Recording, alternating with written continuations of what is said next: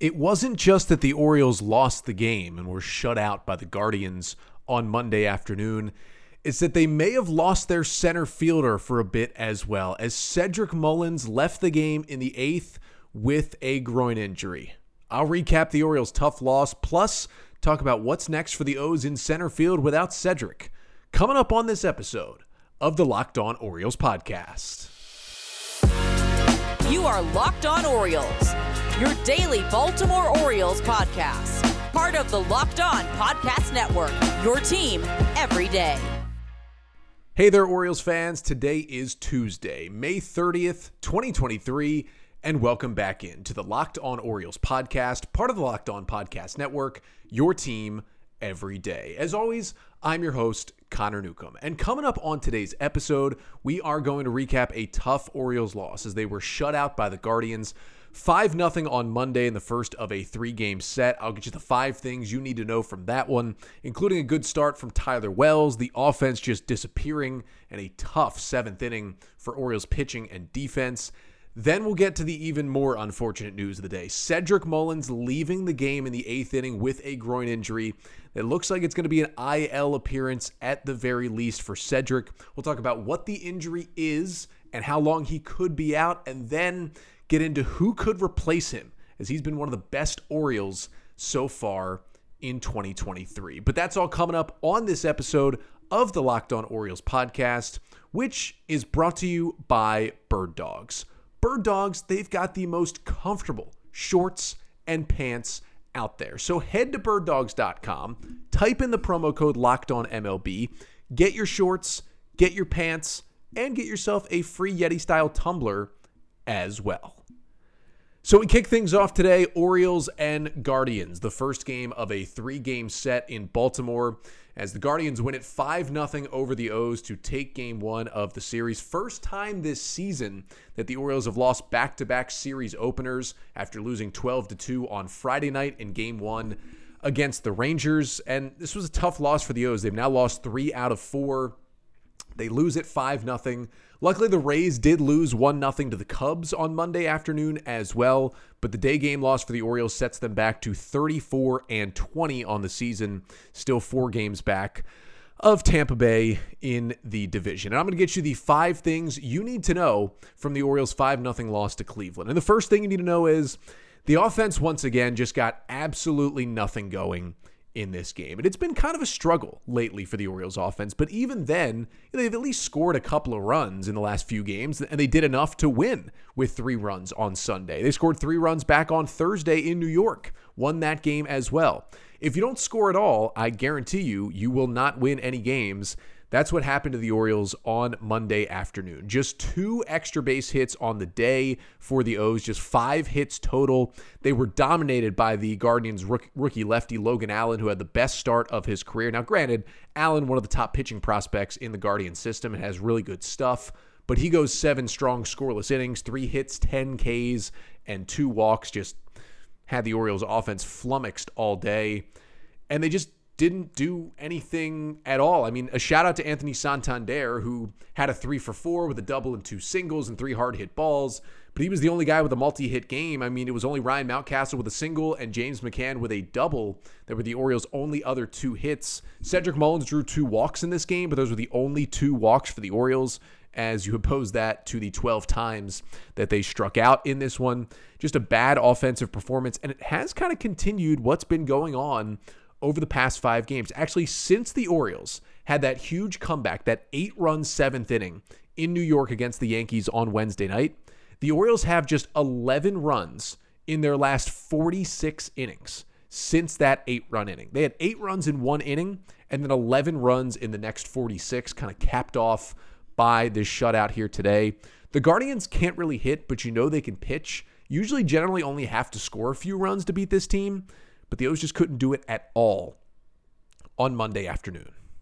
Second thing you need to know from this one, maybe one reason the Orioles offense didn't get it going is Adley Rutschman had his first full day off of the season. He got a few of these early last year after he got called up in mid May, but it took until game number 54 of the year for Adley Rutschman to receive his first day off, right at the one third mark of the season. and Adley gets the day off here. Now, he could have come into this game when the game ended on an Adam Frazier ground out with two on and two out in the bottom of the ninth. Adley was standing in the on deck circle, ready to pinch hit for Ryan McKenna. He would not have represented the tying run, but he would have been up with the tying run standing on deck at that point. So there was a chance for him to get in this game. He did not. And Brandon Hyde said before the game he wanted to give Adley a full day off because he hadn't had one all year. He's a catcher. You need full days off, especially early in the season, so the O's can use Adley more late. They have played Adley Rutschman much more this year than they did, especially early last year. He deserved the day off. Listen, would he have given better at bats than James McCann? Yeah, he would have. McCann also had a double in this game, and basically nobody else did anything.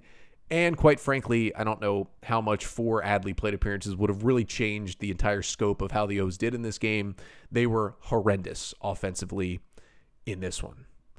Third thing you need to know as we switch over to the pitching side, really the one positive out of this game is Tyler Wells had another great start for the Orioles. Wells goes six innings, allowing just one run on four hits. He struck out seven and did not walk anyone through 101 pitches. He was nibbling a little bit against this Guardians order. That was one shy of his career high of 102, but he lowers his ERA to 3.29 on the year. He allowed just two hard hit balls in six innings of work. The stuff was tremendous from Tyler Wells in this game. Really, the only guy he couldn't get was Will Brennan, who doubled twice against Wells, had a three for four day for the Guardians, and Brennan was the one who scored the only run against Tyler Wells. He doubled to lead off the fifth, then Wells balked that got him to third, and then Cam Gallagher came through with a sac fly to put Cleveland up one nothing in the top of the fifth inning, and that was really it against Tyler Wells. He really settled in in this game.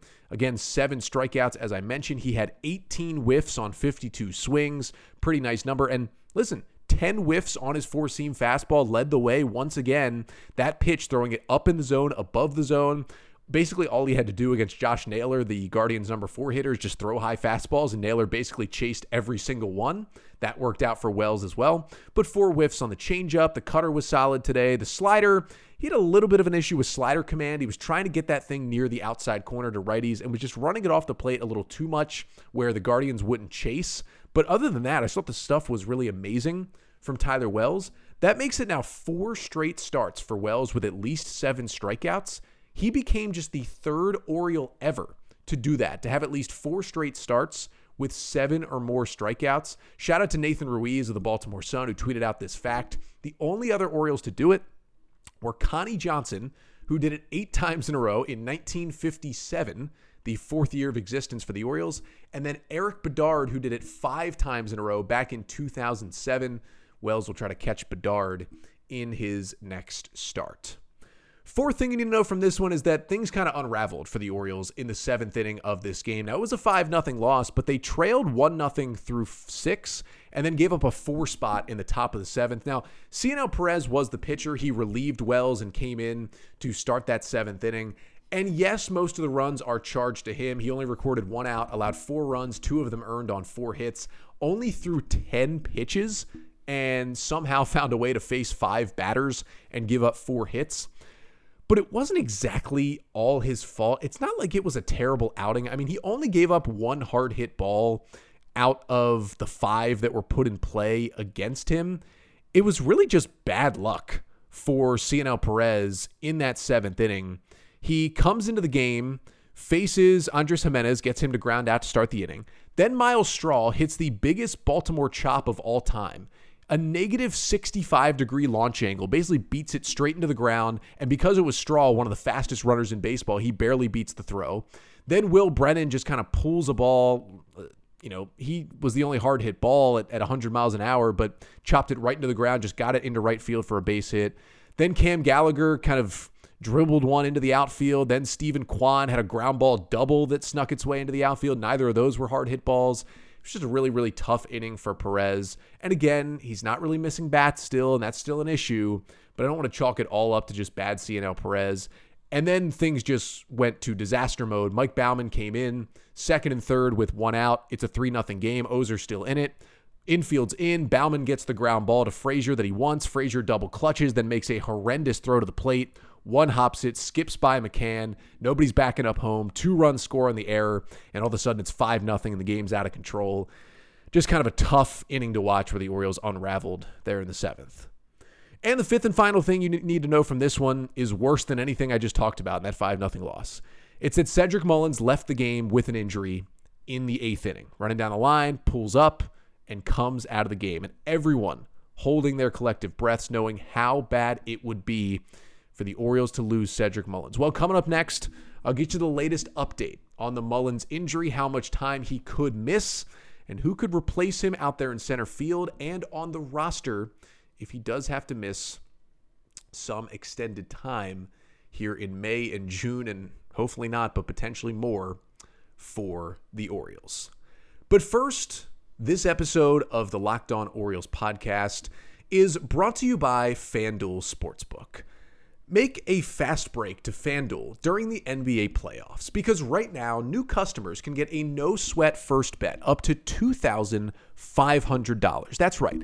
$2,500 back in bonus bets if your first bet doesn't win. Now, if I was given a chance to get this bet, make this bet right now, I'd go Nuggets in the NBA Finals. But the great thing about FanDuel is they've got all the lines, all the odds you need. Plus, the app is so, so easy to use. Know, it makes you sign in every time, and it's very safe, very secure with your money, and you get paid instantly. There is no better place to bet all the playoff action than America's number one sports book. So visit fanduel.com slash locked on and get a no sweat first bet up to $2,500. That's fanduel.com slash locked on. FanDuel, official sports betting partner of the NBA.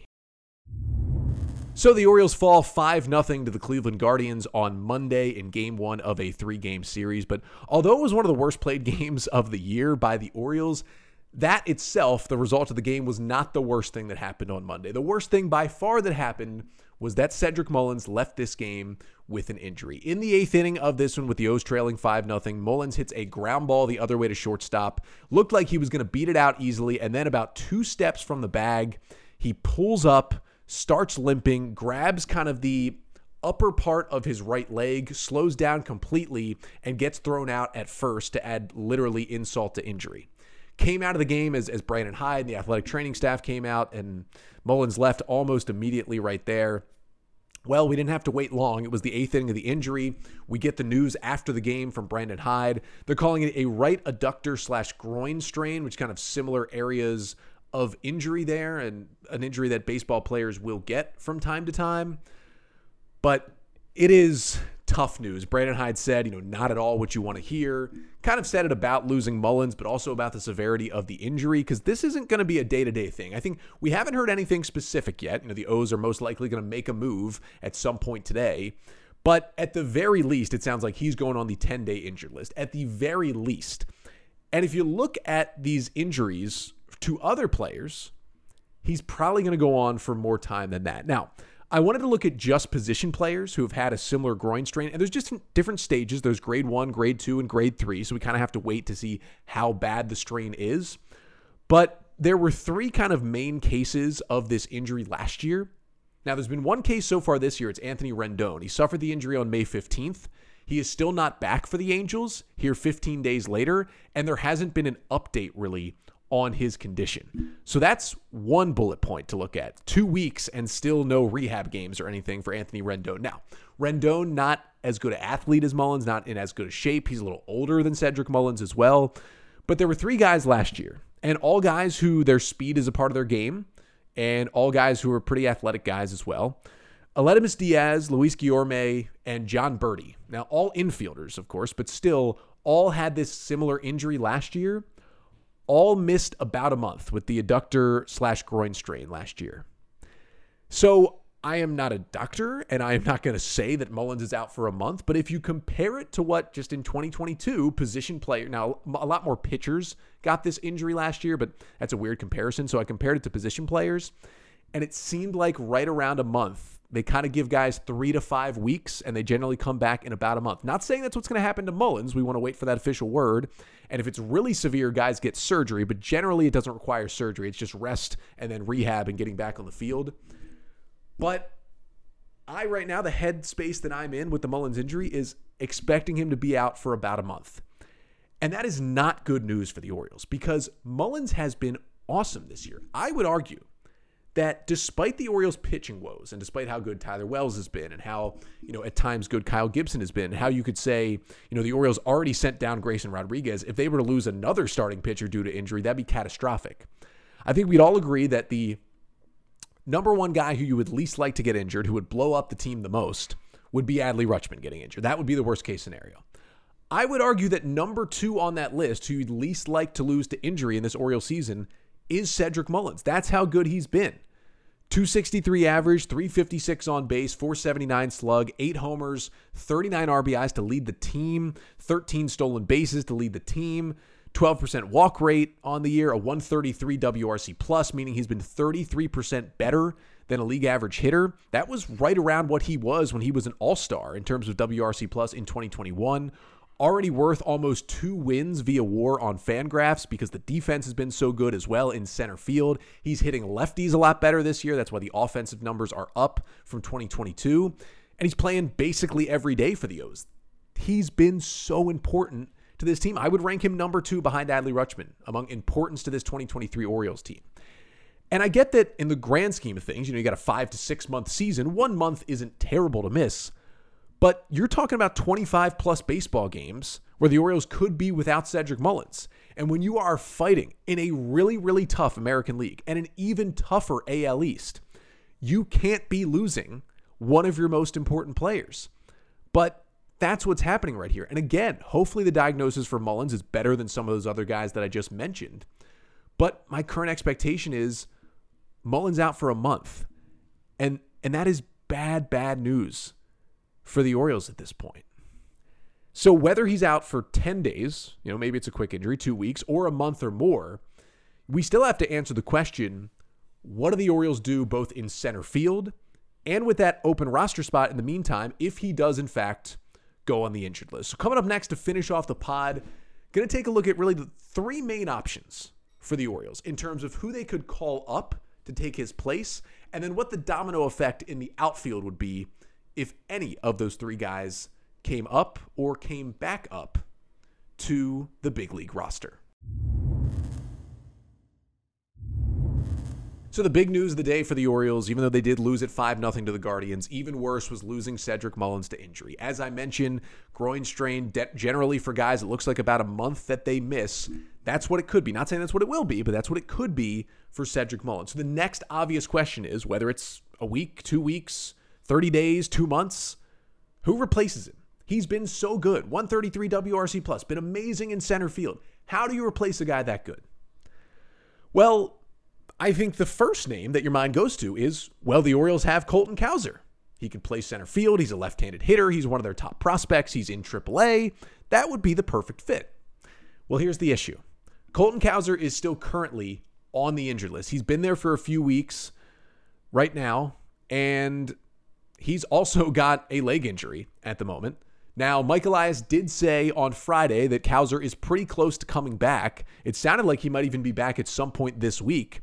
But when a guy's coming back from an injury and he still hasn't played a crazy amount of games at AAA, I can't imagine the Orioles are going to take Cowser right off that AAA injured list and just immediately send him up to the big leagues. At the very least, he might rehab in Aberdeen or Bowie and then play some games in AAA before they would think about it. Now, if the Mullins injury is long term, like a month or more, Cowser could eventually be the replacement. Once he's back and healthy, he's played in some more games in the minors, and he's ready to go. That could certainly be the case. But right now, that's not the fill in. Now, the other outfielder your mind would go right to is, oh, Kyle Stowers. He's been in the big leagues multiple different times this year. He was in the big leagues last year. Yeah, he's not a center fielder, but he helps you with outfield. Well, Kyle Stowers is also on the injured list in Norfolk with some shoulder inflammation. We haven't gotten as positive an update on him from Mike Elias, so we really don't know. So for now, Stowers is out of the question as well. So then you go down the list. And in terms of outfielders left in AAA, the next one would be Hudson Haskin. He's also on the injured list. Now, Haskin last week did play in rehab games in Aberdeen, so he will most likely be joining the Norfolk Tides back in AAA this week but he needs to place way more in AAA before he's ready for the big leagues at all. And then the other guys, you know, Shayne Fontana, I don't think he's the guy. Ben DeLuzio, who did spend a little time in the big leagues with the Cardinals last year, but can't hit. He's a defense first guy. And the Orioles just signed him last week for depth on a minor league deal. I kind of think the only outfield option you really have in AAA because yes, I love Heston Kjerstad, but they are not calling him up from Double A to the big leagues right now. That's not happening.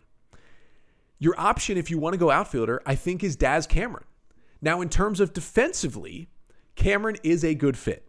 He's been in the big leagues before for the last couple of seasons, mostly with Detroit, and he's a really great defensive center fielder. He's got speed as well, right handed hitter, so a little different than Mullins, but you would lose maybe a half a step, but you wouldn't lose much defensively putting Cameron in center field for a bit while Mullins is out. That would be the one good thing about calling up Daz Cameron. Now, the Orioles claimed him off waivers this offseason, then DFA'd him, then kept him in the organization. So he's currently not on the 40 man roster, but the Orioles do have one open spot on the 40 man at the moment. So they could really call up anyone because they wouldn't have to make a 40 man move. So Cameron could be that guy. Now, I will say He's been solid in AAA at the plate. Not amazing, but in 159 plate appearances with the Norfolk Tides this season, 267 average, 358 on base, 481 slugging. He's got seven homers. He's stolen 10 bases, and a 109 WRC plus means he's been 9% better than a AAA hitter. That's nothing amazing. 21% strikeout rate's a little high. 10% walk rate's pretty solid for the center fielder Cameron. But you do have to note that he has been in the big leagues before, specifically, again, the last couple of years with the Detroit Tigers.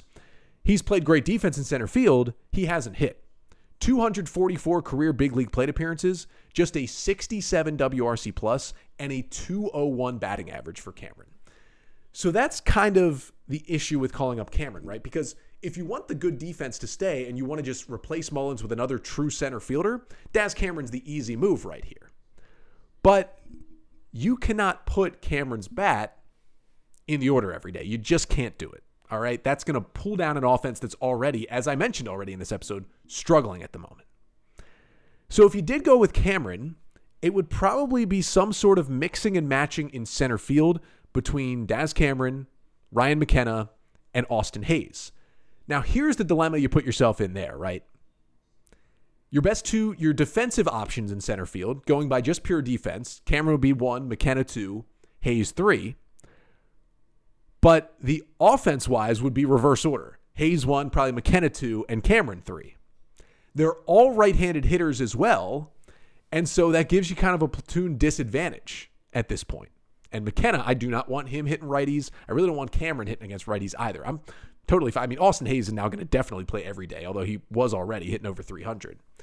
But that's kind of how you would maneuver it. You would call up Cameron, you would split the time in center. When Cameron or McKenna would be in center field, you'd have Hays in left. If you did start Hays in center, that's also where things get tough. Who you put in left field, because it's tough to play left field out here right now, Camden Yards, but that's where we kind of get to with the next option. But if you do go Cameron, it's maybe a Terrin Vavra, Adam Frazier kind of situation in left field because I don't think if you start McKenna or Cameron, I don't think you would put him in left field. I would have to think they would be in center and you would put Hays in left. But there's two more options, I think, for the call up here. And they would both be infielders because, again, as I said, Daz Cameron pretty much the one option for an outfielder. So, option number two, the first infield option, would be to recall Joey Ortiz. Now, Ortiz was just sent down a couple of days ago on Friday when Urias was activated off the injured list, but because he would be replacing a player in Mullins going on to the IL, he would be allowed to be recalled within the 10 day minimum that usually is the case for getting recalled back to the big leagues. Now, Ortiz, as you know, not an outfielder, does not play the outfield, only plays the infield, but Hit 259 in his 28 plate appearances in the big league so far this year. 120 WRC plus in AAA continues to hit well down there. And you could still make things work because A, it would give you another option to replace Jorge Mateo as he struggles. Heck, you could go with an Ortiz at shortstop, Frazier at second, Henderson at third infield for a while because Urias still doesn't look 100% healthy and Mateo still can't hit in the month of May. So you could do that for a bit if you called up Ortiz. But the other thing you could do is you kind of split time between McKenna and Hays in center field. When McKenna's in center, Hays in left. When Hays is in center, you could put Terrin Vavra in left field. He's not amazing out there, but he's done it before, even with the, the new ballpark or the, the new wall, at least at Camden Yards. He still patrolled it out there. And Vavra is pretty much an outfielder at this point. And Adam Frazier has played the outfield a little bit, and he can do it. And I would trust him at least enough early in a game to play left field. And then for both of those guys, you could bring in McKenna later as a defensive replacement.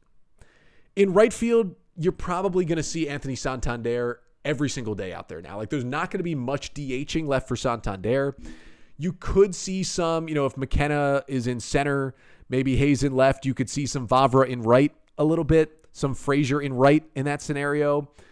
You could see even a little Ryan O'Hearn in right field. He's done it a little bit. He's still on the roster. He can play the corner outfield. He might see a little outfield time at this point. That is if the O's go with the infield option to add another infielder in Ortiz. Now, I would say there's one more option here, and that would be Jordan Westburg. Now, Westburg, again, Ortiz is already on the 40 man, so he comes right up. Westburg, like Daz Cameron, would have to be added to the 40 man roster, but there is an open spot, so it would be pretty easy. And Westburg, one of the Orioles' top prospects, they would like another good bat in the lineup. He seems to be that. Hitting 311, 13 homers, a 142 WRC plus in AAA so far this season. He's well over 500 AAA plate appearances, well past the threshold that most other guys who've been called up have hit already. And I know he's not an outfielder, but he has played a little outfield in the minors in AAA with the O's just to up his versatility for whenever he got called up. I would not put him in left field at Camden Yards right now, but I might put him in right field for a bit. I would put him in left field in a different ballpark with a shorter fence out there where left field's like the easiest position on the field, and he could play a little infield. So if you went with that, you could kind of do like a straight Hays in center field almost every day. McKenna could spell him a little bit. In left field, you'd go with Terrin Vavra out there, maybe a little Adam Frazier.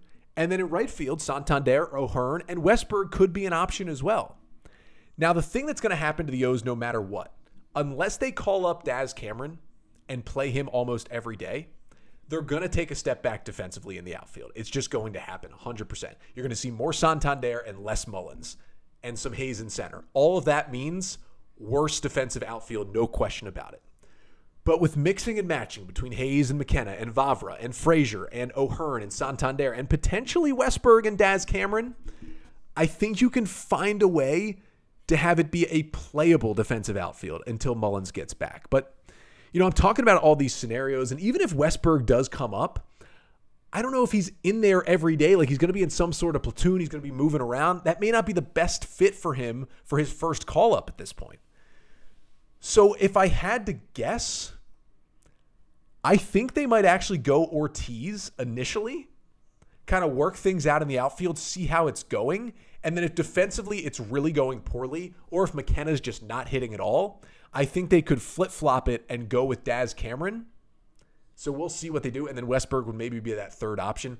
There's also the option of going out and getting somebody for a bit, maybe off waivers or a minor league signing or a, a minor trade. That could happen too. You know, I mean, heck, going to get like a Brett Phillips type just to play him out there a little bit. Wouldn't love that because Daz Cameron can kind of do the same thing. Very good defender too, but that could happen.